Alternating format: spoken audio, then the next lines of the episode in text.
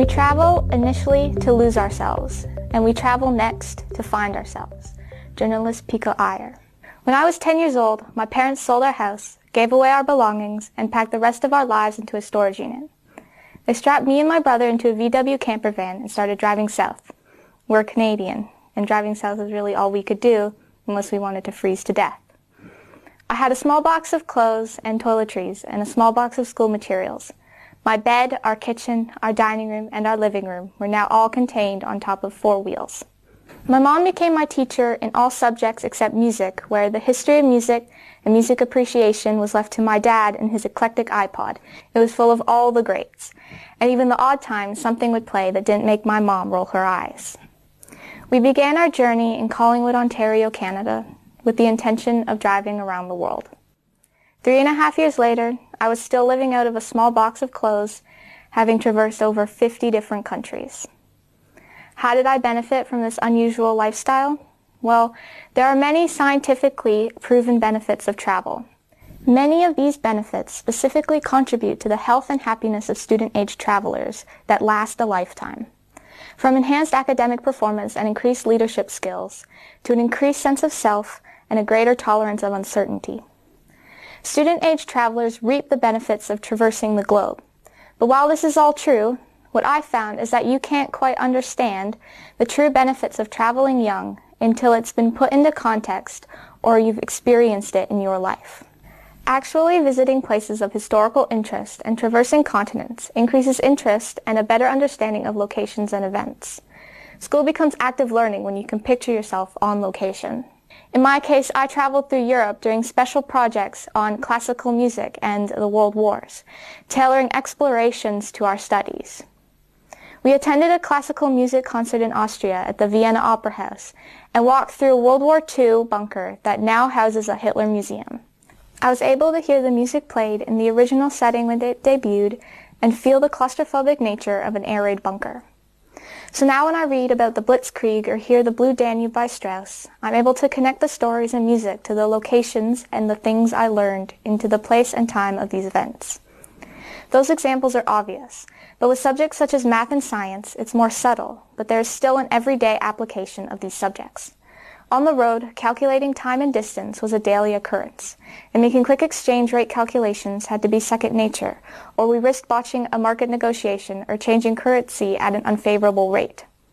But for me, personally, I found the downtime to be equally beneficial, as it allowed me to devour a couple great books. There's no better way to lose yourself in a book than relating the story to the places you've been.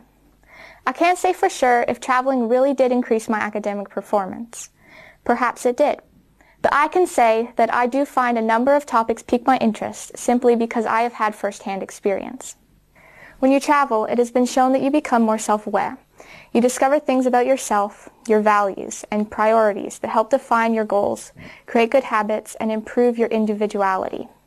From a book written in 1988 titled Abroad and Beyond, Patterns in American Overseas Education by Crawford D. Goodwin and Michael Nacht, found that students become more mature, sophisticated, hungry for knowledge, culturally aware, and sensitive.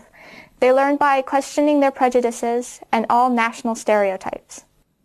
When we traveled through Vietnam, we visited the War Remnants Museum in the Ho Chi Minh City where the Vietnam War is portrayed as an act of aggression by the French and Americans with accusations of war crimes.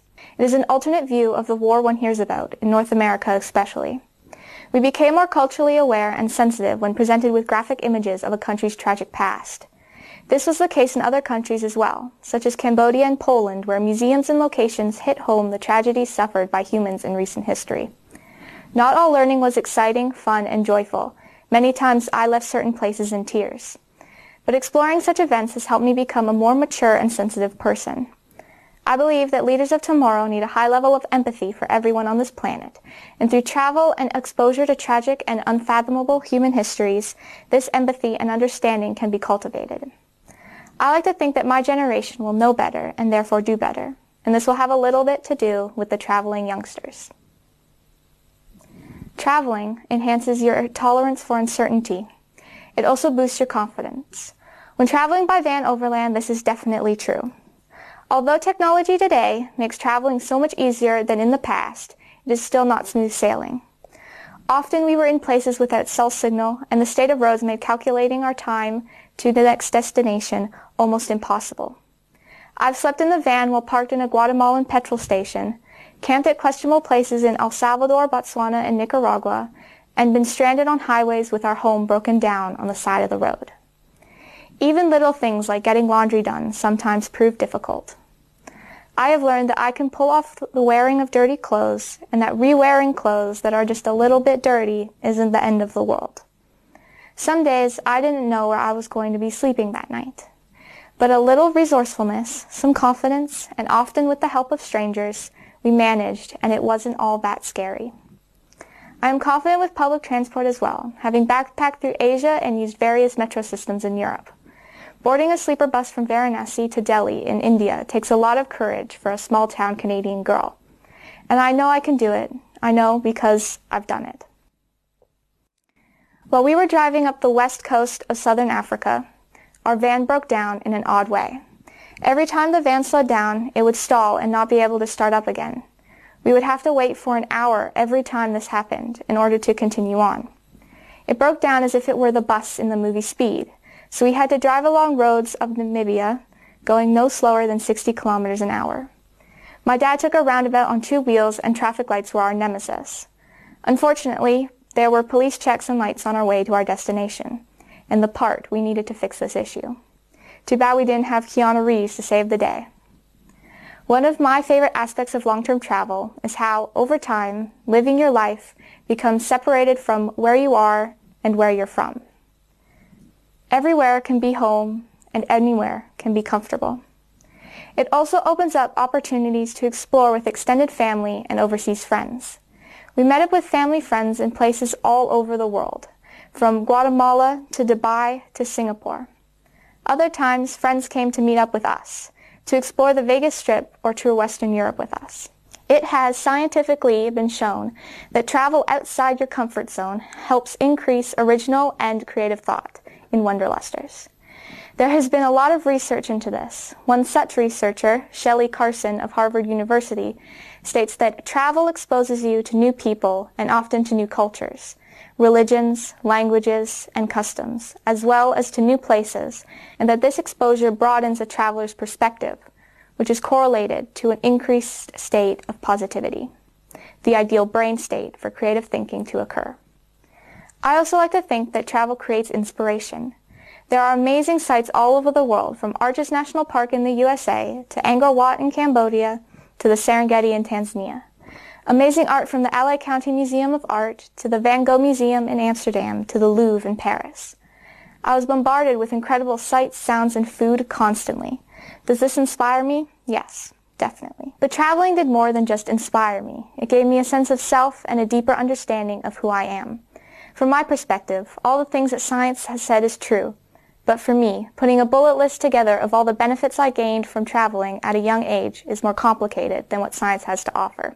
What I've taken away from all those years on the road is, simply put, traveling has made me a better person, more understanding, more empathetic, and most of all, it brought me closer to my family.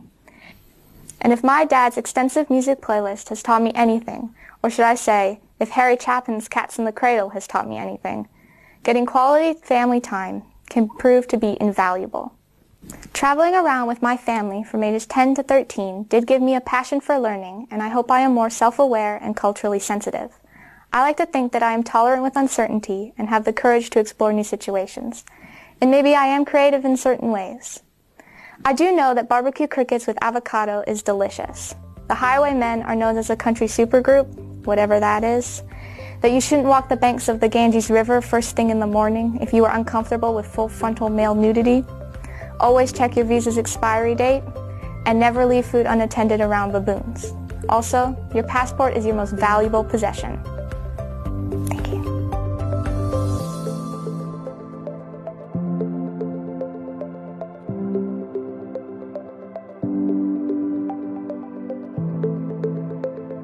You've been listening to another production from Solid Gold Podcasts.